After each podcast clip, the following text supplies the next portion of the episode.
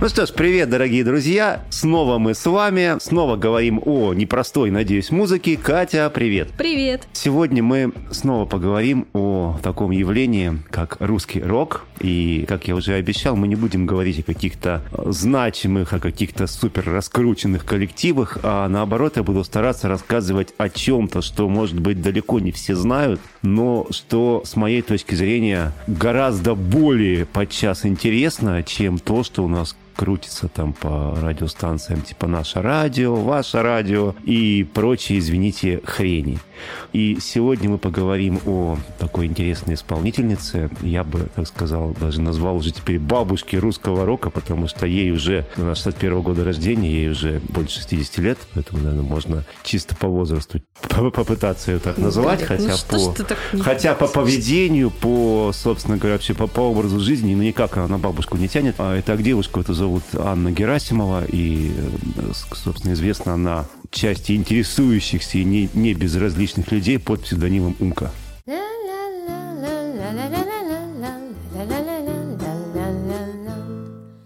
Вот, Кать, ты, я так предполагаю, что э, знакомишься с творчеством э, Ани Герасимовой, конкретно коллектива под названием «Умка и броневичок», или «Умка и броневик», как он позже назывался впервые, или что-то когда-то вдруг слышала. Ты знаешь, у меня почему-то сложилось такое впечатление, вот я не слушала именно вот группу «Умка» и «Броневичок», но я знаю, кто такая Анна Герасимова. Я не знаю, как это так случилось. Ага, интересно. То есть я посмотрела, как она выглядит. Я поняла, что я знаю эту исполнительницу. Но я никогда не слушала. Я вот не могу понять, как так получилось-то. Может быть, когда-то, лет 10, наверное, 15 назад, может быть, где-то у меня промелькало так, пром- ну, Ну- где-то я и слушала, но что-то как-то... Вот самое интересное, да, что Умка, да, это абсолютно медийный, с одной стороны, человек. В каком плане медийный? Потому что нельзя сказать, что ее нигде не показывают и вообще, что она никак нигде не доходит, да, то есть, в принципе, можно было увидеть ее и в телепередачах, и бывает она на каких-то радиостанциях, причем абсолютно в каких-то совершенно невероятных форматах. Например, я несколько раз слышала на радио России. Вот. Но при всем при этом, э, как раз-таки, вот пример Умки, это как раз пример того, когда коммерция, рынок и вообще все вот эти вот отношения товарно-денежные, они к музыке вообще никакого отношения не имеют. То есть все, что я знаю об этом исполнителе, об этом коллективе, и все факты как моих пересечений с этим коллективом, и такие тоже были, они как раз свидетельствуют о том, что коммерции здесь и не пахнет. При том, что музыка действительно очень интересная, очень а, незаурядная, и я бы даже так сказал, наверное, действительно это один из примеров очень классного, очень качественного русского рока. Ты знаешь, я вот послушала песни. У меня редко такое бывает, что я ничего не понимаю, ни смысл песен, и не понимаю, что это за музыка. Ну, блин, она мне нравится. То есть я особо... Я вслушалась, конечно, в тексты песен. Я не один альбом прослушала. Я ни хрена не поняла, но мне понравилось. Ну, это прекрасно. Наверное, на самом деле с этого можно начинать, потому что очень часто музыка, она влияет там не на какие-то наши логические цепочки, да, прежде всего она влияет на наши эмоции, на какие-то как раз таки на наше образное мышление, и если на эмоциональном уровне тебя это зацепило, то, может быть, потом постепенно ты и э, к текстам прислушаешься, а к текстам, кстати, стоит прислушаться, потому что Аня это абсолютно уникальный человек, это человек с высшим филологическим образованием, человек, защитивший кандидатскую диссертацию, как сказать, защита кандидатской диссертации в наше время это как раз-таки не является каким-то там вообще знаком качества для многих, да, но тем не менее, что касается Ани, то это абсолютно знак качества. Плюс, ко всему, это человек, который в совершенстве знает иностранный язык, э, занимается переводами, причем переводами не какой-то попсы, а вполне себе серьезной литературы. Вот. Но при этом умудряется до сих пор играть рок-н-ролл, э, делать это весело, делать это драйвово. Причем, что интересно, собственно говоря, творческий путь Умки начался где-то с середины 80-х годов, года с 85-го, с 86-го, когда вот этот вот, все вот это вот движение русского рока, оно только-только-только начиналось, но, естественно, никакой популярности она не достигла, то есть там писала в стол, в стол, в стол, там для ну, какого-то ограниченного количества друзей. Начинала она одна, да? Она начала одна, плюс, ну, как обычно бывает, человек пишет, его слушает какое-то количество людей, это им нравится, нравится. Она очень много ездила по разным тусовкам. Как раз-таки тогда, вот в 80-е годы, э, был было очень у нас в России. Был такой очередной всплеск движений хиппи всевозможных, когда действительно люди ездили стопом по стране, тусовались, жили такой свободной, действительно яркой жизнью. Умка в этом участвовала очень активно. А потом так получилось, что вот где-то в конце, в середине 90-х годов вокруг нее стал формироваться какой-то состав неравнодушных, интересных музыкантов, которые хотели играть вместе с ней, играть интересную музыку. И они стали записывать альбомы. И записали их просто невероятное количество. А, причем надо сразу сказать, что качество этих альбомов очень разное. От посредственного до а, очень неплохого. Но вот сегодня мы будем говорить об альбоме, который записан в очень хорошем качестве. Почему так происходило? Потому что денег у них практически не было никогда. И записывали они все, ну вот там за какие-то какие-то копейки буквально. То есть, это, по-моему, тот, тот альбом, про который мы сегодня будем говорить, если я не путаю, на его запись потратили, по-моему, 300 долларов, там, не больше. То есть вот это, ну, как бы это вообще ни о чем, понимаешь? Если вы представляете себе, что такое студийная работа, вообще, в принципе, сколько стоит час студийной работы, плюс сведения, плюс там какие-то побочные э, расходы, то есть там 300 долларов на альбом, это вообще просто... Ну, естественно, им очень много помогали друзья, как, опять же, сама Аня пишет, что, в общем, у меня просто очень много друзей, у которых есть нормальная работа. Ну, насколько я вот читала, они записывали вот альбом, про который мы будем сегодня говорить, прям в какой-то подвальной студии. Ну, то есть не прямо в студии там хорошие, да, звукозаписи, а вот, ну, такой. Они большую часть альбома записывали в, в подвальных студиях, причем, как вот опять же они пишут, они писали, пишут в очень интересном режиме, в котором сейчас практически никто не работает, режим Live Studio называется. То есть это никогда садятся, там, отдельно пишут барабаны, потом садятся, записывают там бас, гитары, потом накладывают вокал, все это сводят, пересводят и так далее. Это другой режим, так писали в 60-е годы, а в Соединенных Штатах и в Англии, то есть там первый рок группы, так э, пишется сейчас, возможно, гаражные группы. А это когда группа садится в студии полным составом, подключается, да, пишется по дорожкам, но играет весь материал сразу. И потом уже, если есть, ну, там, один-два дубля пишут, э, если есть необходимость, начинают чистить дорожки, где нужно переиграть что-то отдельно переигрывают, но основа как раз тут э, записывается целиком. То есть вот они как раз работают в таком формате, и я должен сказать, что работа в таком формате это очень сложная работа, да, потому что когда ты пишешь все по отдельности, по дорожкам, всегда есть возможность где-то что-то подправить, переписать, подтянуть, особенно в условиях современных технологий, да. А когда ты пишешь в режиме Live Studio, это сделать практически невозможно. Ты должен сыграть там с одного, с двух дублей, все идеально. Все сыграть ровно, без помарок, без грязи, а это сделать очень непросто. Ну, некоторые же так пишут, умудряются, все хорошо у них получается. Это как раз свидетельство очень высокого уровня, при том, что ну, я потом буду рассказывать, делиться личными впечатлениями, как бы а, высказывания некоторых своих знакомых, которые говорят, да ну что там, ну, ребята играть не умеют. Да вы послушайте, ребята играть очень даже умеют, причем играют получше, чем многие наши отечественные группы. Послушайте, как звучит гитара на записи, как звучат ударные. Если вот послушать это на хорошей аппаратуре, да блин, это очень классно записано.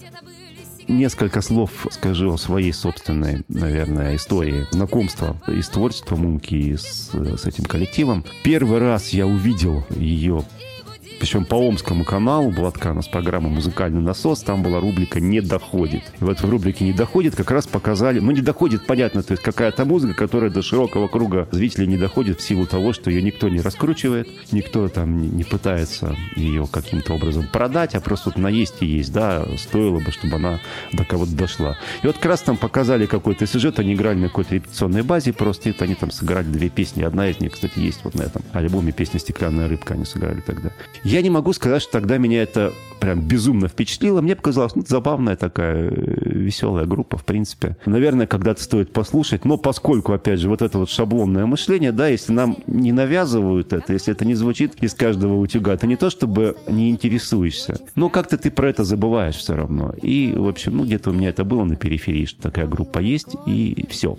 Ну, там периодически какие-то песни где-то я слышал, на, опять же, где-то у кого-то на кассетах, у знакомых, но это все так вот проходило мимо меня. То есть мне казалось, что это неплохо, но и такого плотного знакомства, конечно, не было. А потом это был то ли 2002, то ли 2003 год, сейчас уже не помню. Я тогда играл в замечательной группе под названием «Вино и ртуть». Мы играли на базе Омского педуниверситета. И причем играли, у нас там была своя барабанная установка. Не сказать, что установка была очень классная, но зато своя. Вот. И мы ее всем давали. И вот как-то нам сообщили, что одна наша хорошая знакомая по имени Наташа, очень хочет привести в Омск группу «Умка и броневичок». То есть вообще представляешь себе, это тоже, кстати, очень, очень такой немаловажный показатель отношений ко всей вот этой вот рыночной байде. То есть у тебя на сайте висит райдер абсолютно какой-то копеечный. То есть там, по-моему, они за приезд брали по тем временам то ли 30 тысяч, ну, в общем, какие-то даже тогда это были совершенно смешные деньги. Ну, естественно, они там просили билет в плацкартный вагон просто и там двухкомнатную квартиру, чтобы где-то было просто можно вписаться на ночь. И вот Наташа все эти вопросы реализовала. Кстати, вот к вопросу еще о русском роке. Вот у нас очень много, да, таких современных и не очень современных рокеров наших отечественных, значит, себя позиционируют, там, как там, я за свободу, я такой свободный, я весь все рок-н-ролл и так далее. Но почему-то ты, когда куда-то едешь, э, снимаешь себе отдельный спальный вагон, вот, и за, за и хоромы. И хоромы, да, и за, не дай бог что-то будет меньше, да, за пределы этого спального вагона ты не выйдешь, и если выйдешь, так выйдешь, выгнешь быстренько автограф, раздашь и убегаешь, потому что ты боишься, не дай бог, тебя фанаты, блин, растерзают, да? А здесь нет, здесь очень просто. То есть люди просто нормально в плацкарте приезжают, причем, ну, знаешь, от Москвы-то это не, не, не ближний, на самом деле, путь в плацкарте ехать. Спокойно приезжают, соглашаются. Ну, то есть там а, единственное у нее условие было, что, значит, э, не курить в квартире, да, потому что они астма, и она, значит, вот как бы у нее главное условие, чтобы рядом никто не курил. Все. А остальное, пожалуйста, делайте, что хотите, там, вписывайте куда хотите, только дайте поиграть. Ну, и, значит, почему, собственно, нас так коснулось, что нам сказать, что, возможно, группе понадобится ударная установка, и не могли бы мы эту установку им дать. Мы сказали, да, конечно, вы что, ну, нам просто познакомиться с московской группой, с такой интересной хотелось. В итоге барабаны э, они нашли в другом месте, потому что, ну, честно говоря, и слава богу, потому что наша установка была не очень, конечно, хорошей. Но играли они в таком клубе под названием Академия. Был такой клуб, это было на территории, э, ну, как не на территории, он примыкал к Омскому педуниверситету, главному корпусу. Я не знаю, помнит ли сейчас кто-то еще или нет такую академию. Абсолютно был мажорный гоповской клуб, то есть там проводились всевозможные такие дискотеки. Ну и всевозможные студенческие вечеринки, да честно скажу, и даже иногда рок-концерты. Вот сразу скажу, акустика там была отвратительная, я к этому еще потом вернусь. Попасть, причем в этот э, клуб можно было двумя путями, можно было с улицы, а можно было по переходу через э, педуниверситет, через кухню столовой педуниверситета сразу можно было попасть. Вот. А он прям сразу там был, почти да, в здании, там прям да? вот он, ну, как бы это было отдельное здание, но они как примыкали попасть в эту академию. И, а, значит, вот они приезжают, и мы идем на концерт, причем идем бесплатно, потому что, естественно, нам кто-то там подкинул халявные билеты. И я думаю, таких людей с халявными билетами было очень много. А в итоге получилось так, что вот э, Наташа эту группу привезла, квартиру их поселила, но вот нормально окупить, собственно говоря, зал они не смогли. То есть тех людей, кто пришел на концерт Умки изначально, ну, было, может быть, человек 20. Это, это максимум всего, да. И, и из этих 20, тех... да, большинство по халявным билетам. Да-да-да. Вот, ну, что делать? А в это время идет, э, извините, дискотека, я как сейчас помню, вечеринка пятница 13 И вот здесь как раз я два момента увидел интересных. Во-первых, это просто, как сказать, с одной стороны, просто колоссальное убожество некоторых наших людей, да, а с другой стороны, просто нормальное музыкантское отношение к людям. Значит, вот мы заходим, идет эта вечеринка, тусуется этот быдляк возле сцены, значит, там вот этот вот какой-то диджей, ладно, не буду ничего про него говорить, кривляется, значит, на сцене, и мы пытаемся выяснить вообще, умки-то дадут сыграть или нет. Говорит, ну да, дадут, но поскольку билетов как бы мало продано, вот просто мы их включим в программу в общую. Угу. То есть был не концерт отдельно, да, умки, они приехали сыграть, это получается их просто, ну, там... Ну, просто там, на разогреве да, у где-то, диджея, да, на разогреве песен. у диджея фактически. Ну, ладно, что мы, значит, сидим, ждем, нам говорят, ну что, пойдемте хоть познакомимся с Умкой. Ну, пойдемте, там знакомые общие проводят. И вот они сидят как раз в этой... То есть гримерки в клубе нет никакой, естественно. Они сидят вот в этой кухне столовой педуниверситета. Мы заходим, значит, туда. А там кастрюли какие-то, вот эти автоклавы стоят такие гигантские, знаешь, да? И а, вот между этими кастрюлями сидят, сидит Таня Герасимова, Умка, сидят, значит, ее музыканты. И они спокойно так, ну, в общем, нормально с нами общаются, смеются, хихикают, говорят, ну ладно, сколько дадут поиграть, столько и поиграем, вы, ребят, не парьтесь. Чего уж, раз мы приехали, теперь что, уезжать, что ли? Ну, а мы такие сидим все вокруг, там кто-то закуривает, он говорит, ребят, все, вообще не вопрос, просто вот покурить, уходите туда подальше, а так все нормально. Хотите, пейте, там, хотите, что делаете. Ну, вот мы стояли, сидели, общались, общались, вот в процессе этого общения они подарили нам вот эти вот диски как раз, как вот угу. один из них, который у тебя лежит. То есть это абсолютно настоящий диск с альбомом, причем он там даже с автографом, ты потом посмотришь. В общем, раздали диски абсолютно бесплатно всем, кто там присутствовал.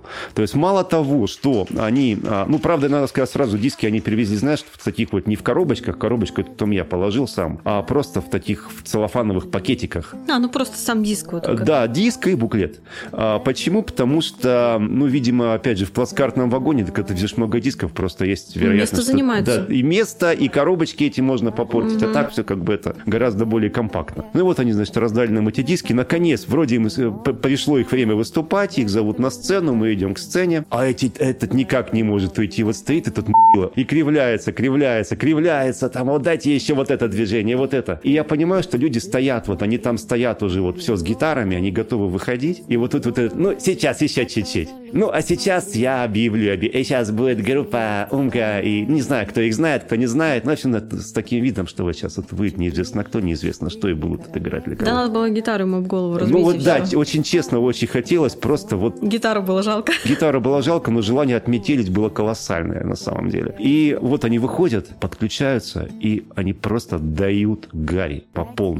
То есть, несмотря ни на что, несмотря на то, что вот это вот, вот, вот эта вот быдлота возле сцены преобладает, которым все это нафиг вроде бы не надо, несмотря на то, что, ну, на самом деле, ребят, конечно, по-хорошему имели право обидеться по-доброму. Они просто вышли и сколько там, 40-45 минут, но они отыграли по чесноку настолько классно. Причем я не случайно сказал, что звук отвратительный, я сам играл на этой сцене. То есть тогда мониторная линия, например, там как таковая вообще отсутствовала. То есть что это значит, если музыкант стоит на сцене? Если в зале еще более-менее слышно, что он там играет, да и тот там все ну, так вот разлетается, потому что зал-то для, для дискотеки предназначен, а не для живого концерта, то на сцене ты совершенно не слышишь, что ты играешь. Вот. Ну, может быть, им, конечно, там максимально подкрутили аппаратуру, может, там подвезли, конечно, но все равно равно было все очень печально по, по, по аппаратуре, но при этом сыграли они очень и очень мощно. Так слушай, а в итоге, а как отреагировали-то? Ну вот, вот это вот вся Слушай, быдлота. А, быдлота завелась в итоге, потому что там нельзя было не завестись. Даже быдлота нормально отреагировала, потому что, ну,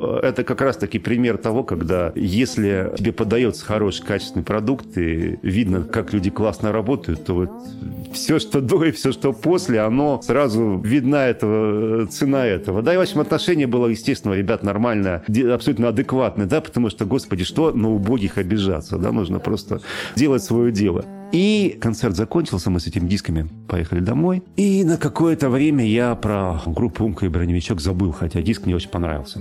Ну, почему забыл? Потому что, опять же, по радио не крутят, в Омск больше не приезжают. Потом, правда, через какое-то время я услышал ее по радио России, как раз таки она вспоминала про город Омск, говорит, да, были мы в городе Омске, была там какая-то, она просто сказала, не 5, а 13 вечеринка, вечеринка Хэллоуин, собралось человек 10 нормальных людей, остальная какая-то урла возле сцены, ничего, мы, мы сыграли. Ну и правда, они сыграли очень классно. Потом был год 2006, наверное.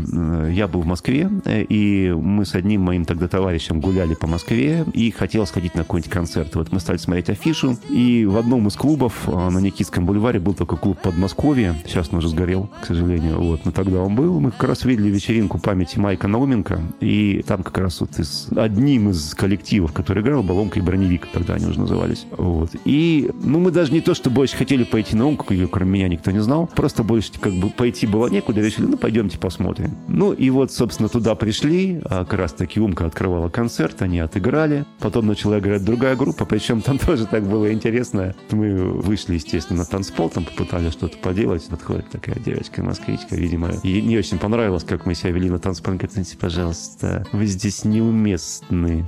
Тоже вот такое отношение. Ну, ладно. А потом как раз Умка отыграла, значит, и говорит, смотри-ка, она вот стоит прямо вот в проходе. Я говорю, о, а подойду-ка я сейчас к Умке. Просто поздороваюсь. Помните Омск. Да, я говорю, а, Аня, здравствуйте. Я говорю, здравствуйте. Я говорю, знаете, вам привет из Омска. Она говорит, а вы что, из Омска? А я говорю, ну да, я из Омска. Я был вот на том концерте. Вам там от всех привет, короче, мы вас ждем. Вот, несмотря ни на что. Он говорит, о, классно, пошли, короче, к нам за стол. Они меня садят за стол, там у них такой, ну, как бы столик в клубе. Ну, естественно, там спиртного нет, но нормально все стоит, там чай какой-то, хавчик. Ну, я просто сижу с ними, общаюсь. Он говорит, сейчас, короче, я тебе диски подарю опять. И опять выносит мне два диска, опять на одном из дисков пишет Омск, мы приедем. Вот, и ну так нормально пообщались. Приехали они, правда, очень не скоро. Год, наверное, был 2013.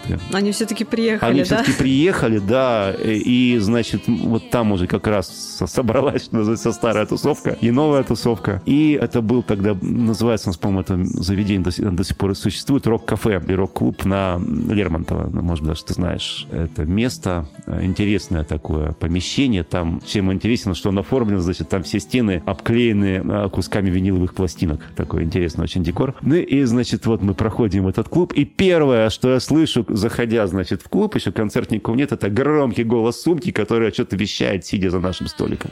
То там как раз собралась вот эта толпа, она что-то рассказывает. Здрасте, здрасте. Вот. А вы помните 2003 год? Да, конечно, это говорит, невозможно забыть. Да, это было просто незабываемо. Но в итоге мы выяснили, что большая часть тех людей, которые были на том концерте, присутствовал за этим столиком. В общем-то, потом они уже отыграли нормальный концерт, крутейший, то есть там два с половиной часа просто лобали, без остановки, э, на невероятном драйве. Ну и последний раз я случайно попал, уже увидел Умку, тоже у нас, по-моему, было такое, как же называлось, кафе-то, сейчас уже не вспомню, перестройка, что ли. Вот там тоже она играла уже в акустике, просто под одну гитару. И тоже была интересная встреча, то есть там два с лишним часа играла песенки, отвечала на вопросы, мы вот так вот вокруг нее сидели все. Что закажешь, то и споет, собственно говоря. В общем, тоже было очень такой, так душевно. Тоже здесь в Омске, Тоже да? здесь в Омске, да. И давно уже Умка ничего не записывает, ничего не выпускает, но, в принципе, то количество песен, то количество композиций, которыми были записаны до этого, э, дает им возможность, в принципе, не записывать уже ничего, просто ездить со старым материалом его очень много. Я не знаю, в каком состоянии концертном сейчас, там у них менялся состав, уходили музыканты, приходили другие, но тем не менее, как бы Умка как личность, как творческая единица существует до сих пор, и я думаю, что, может быть, даже будут еще и концерты, может быть, будут и альбомы. Ну вот, а сейчас давай перейдем, наверное, вот к альбому, который мы обсуждаем сегодня, к тому самому альбому, который она подарила нам на том концерте 2003 года «Рай для инвалидов». Чем он интересен? Все песни, большая часть песен были написаны в конце 80-х годов. Я вот, кстати, не поняла, вот тоже у меня возник такой вопрос, потому что напротив каждой песни год написан, там, Это 80 да, а Альбом выпущен, по-моему, в 2002, 2002 году. 2000, это год написания, а они уже записаны были в 2002 году. Перезаписаны альбом, я так поняла. Да, Там только одна песня, вот эта вот новая, которая, ну, одноименная альбом. Э, Рай для инвалидов, угу. да. И вот э, что интересно, что если послушать вот какие-то русские отечественные рок-группы тех лет, там все такое очень на тот, на тот момент злободневное, кажется. Все вот там что-то там про какие-то политические дела но при этом это все, вот если вот реально слушать э, многие группы, не буду называть названий тех лет, это воспринимается как дичайший анахронизм. Вот просто это не воспринимается всерьез. А вот у Умки там особо никакой ни политики, ничего. Это просто песня о свободе, о любви, о чувстве какого-то единения. Они были написаны тогда, и они абсолютно сейчас слушаются актуально, абсолютно аутентичны. И совершенно не принципиально, что они были написаны в конце 80-х, а записаны в начале нулевых, и в 20-е годы они, с моей точки зрения, абсолютно актуальны. Давай поговорим про некоторые треки. Ты бы хотела, может, про какие-то сама сказать и обсудить? Обсудить. Да, обсудить.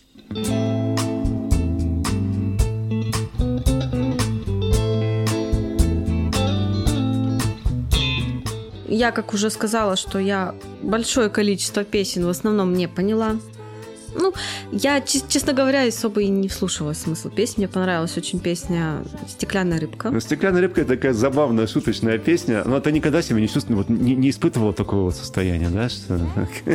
Было. Вот я... поэтому, может быть, она меня зацепила, да, что... Да, да, да. То есть это, это, это картинка, причем она абсолютно, ну, я думаю, многие в жизни Ты знаешь, несмотря на то, что как бы песня записана в таком, ну, как мне показалось, блюзовом, да, вот это вот рок-н-ролл, мне не нравится этот стиль абсолютно. Я не имею в виду умки, а вообще просто стиль музыки это не нравится. Но вот голос у нее прям классный. Зацепила меня чем-то все-таки. И песня мне понравилась здесь сейчас, по-моему, называется.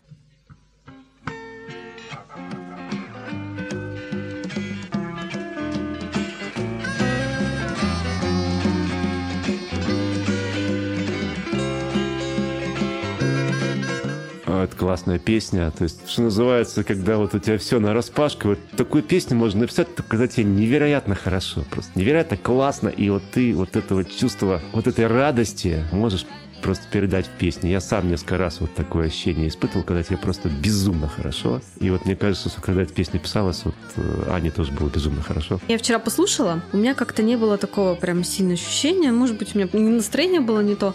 А вот сегодня ехала, переслушивала второй раз альбом. И как бы скажу, что этот альбом, ну как бы даже не альбом, а эти песни сделали мой день. Потому что ну реально настроение поднялось и как-то, ну, так легко стало. Песни действительно легкие, даже несмотря на то, что тексты такие малопонятные. Музыка хорошая, голос классный.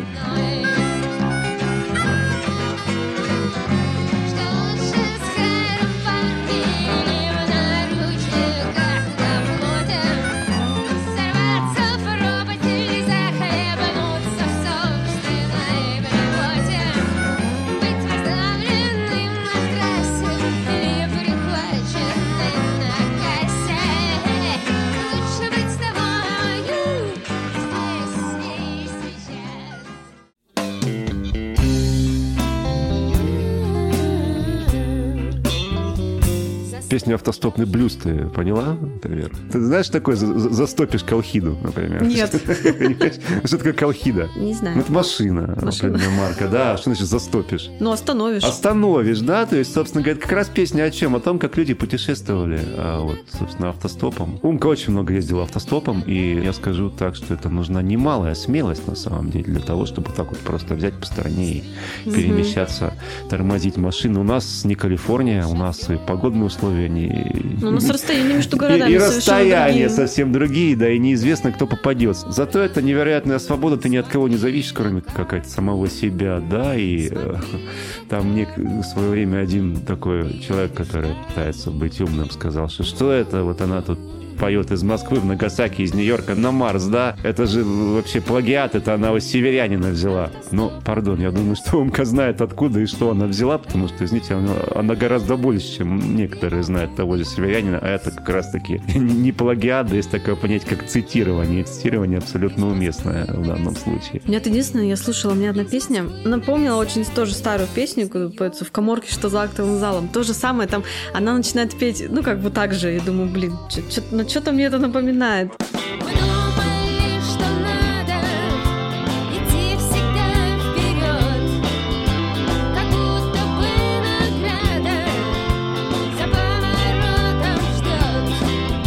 Кстати, очень хорошая песня тоже, да? Ну вот «Свобода вышла боком», раз мы про нее говорим. Почему мы про эту песню, как бы...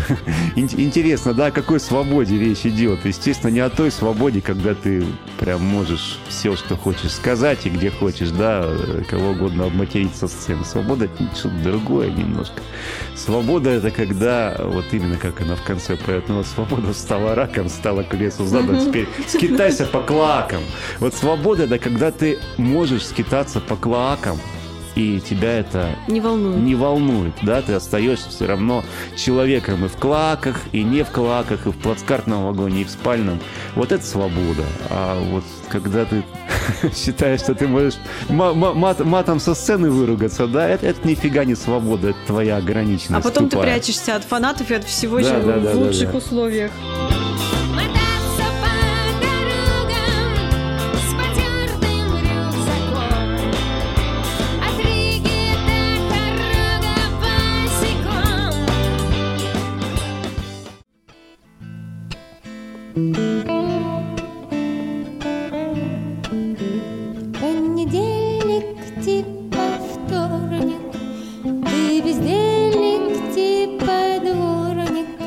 Как тебе песня «Дворник аристократ»? А, «Дворник аристократ» хороший. Тут вообще все хорошие песни. Ну, все хорошие. Ну, да. каждая такая интересная. Во-первых, они все очень... А, не все песни-картинки, они очень такие узнаваемые. «Дворник аристократ». Слушай, знаешь, сколько дворников таких было? Вот особенно в 80-е годы. Ну, да и сейчас как бы людей, которые... Ну, их, их, конечно, сейчас стало меньше, но тем не менее, когда человек действительно может быть дворником, а, может быть каким-то абсолютно малозначимым вроде бы человеком, но он будет очень очень э, интересный, он будет очень классный, он это будет человек, с которым будет общаться не менее интересно, чем если это не дворник, допустим, а какой-нибудь там, я не знаю, доктор экономических наук, да. Я очень люблю эту историю рассказывать в этом смысле. Меня как бы за, за это многие ругают, но она уж очень характерная. Это был конец 90-х годов. Мы с моим товарищем одним решили зайти попить пиво.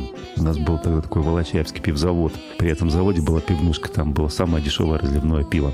А денег тогда не было, только там можно было попить. Вот место, ну вот как раз-таки вот та самая клака, можно сказать, да, то есть, ну что за грязное, такие заплеванный какой-то пол, там какие-то, значит, швабры стоят, столики пластмассовые, в общем, пластиковые стаканчики. Ой, красота. Ну и, в общем, вот сидим мы за столиком, там какая-то вот, ну, такой рабочий люд тусуется. Ты мой, значит, товарищ. Я учился на первом курсе истфака, он на первом курсе геофака. Решил блеснуть эрудицией. Я говорю, Глеб, скажи, а ты Достоевского читал? Я думаю, ну что он имеет в виду, Федор Михайлович? Я говорю, что конкретно? Он говорит, на дне. Ну, видимо, решил как бы... А ты уверен, что на дне написал Федор Михайлович вообще? И тут мимо нас как раз проходит вот такой вот дворник-аристократ, типичный так, ну, через плечо. Горький написал на дне, типа, вот, вот тебе. И мимо проходит. Я говорю, вот так вот, дворник-аристократ. Так что картинка очень такая характерная. Ты знаешь, это вот первая группа, при которой я когда слушала музыку, и у меня вырисовывались картинки, то есть, ну, прям воображение начало играть. То есть мне представлялся этот дворник, аристократ в полосатых штанах. Ну, как бы, и не знаю, у меня вот ни с одной группы не было такого, чтобы прям представлять вот о чем поет. Меня такое первый раз случилось.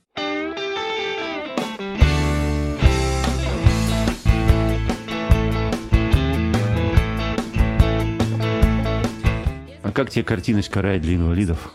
Вообще понимаешь, о чем это? Я долго не могла понять о чем-то, если честно. Может быть, даже до конца не поняла.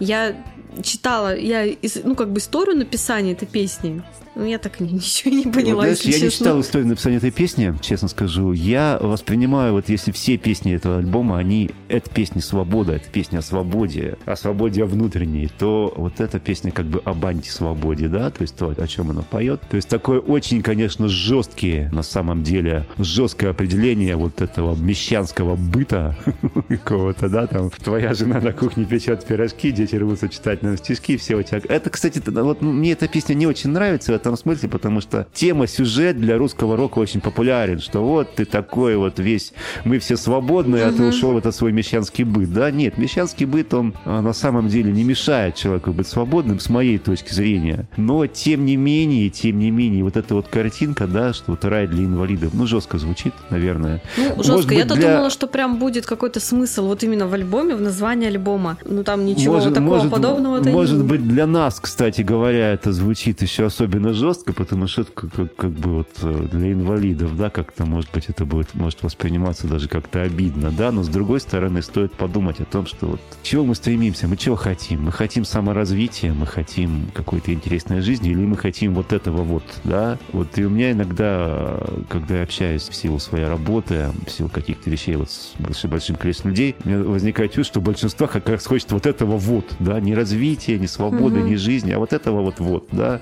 Ну, что мы хотим, то мы и получаем, но это счастье-то не приносит. Ну вот просто ты говорил, что вот она, да, такой свободный человек, что он там путешествует автостопом, и вот она как раз пришла в гости к какому-то своему знакомому, и вот это вот все увидела, потом пришла кому-то рассказала, и этот знакомый сказал, ну, напиши про эту песню. Ну вот она и написала, что как бы ее это удивило, что именно даже вот это вот не, не свобода, ну что, как бы вот люди живут, в этом всем это нравится. И... Мы сами эту не свободу себе создаем, да. прежде всего. И в конце очень интересно этого трека, ты обратила внимание, до конца дослушала, а, там, где птички поют. Или вот это только на диске есть, не просто интересно. Где там птички... в конце есть маленький трек, буквально там 10 минут записи, просто шум, ну я не знаю, рощи, леса, вот это вот самая свобода, то есть как я это воспринимаю. Человек идет, причем там поют разные птицы, то есть явно просто человек идет по дороге, и вокруг него там там такая птичка поет, такая, тут как-то все это. Где-то там ветерок прошумел. Буквально на 10 секунд, причем явно запись, скорее всего, даже диктофонная. Угу. Вот, но настолько это как бы, опять же,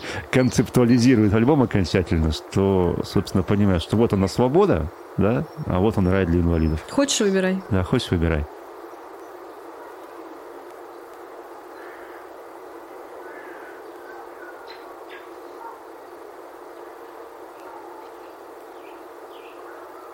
Ну что, давай распакуем, тем более, что диск, я говорю, уникальный. Диск уникальный, очень яркий, цветной.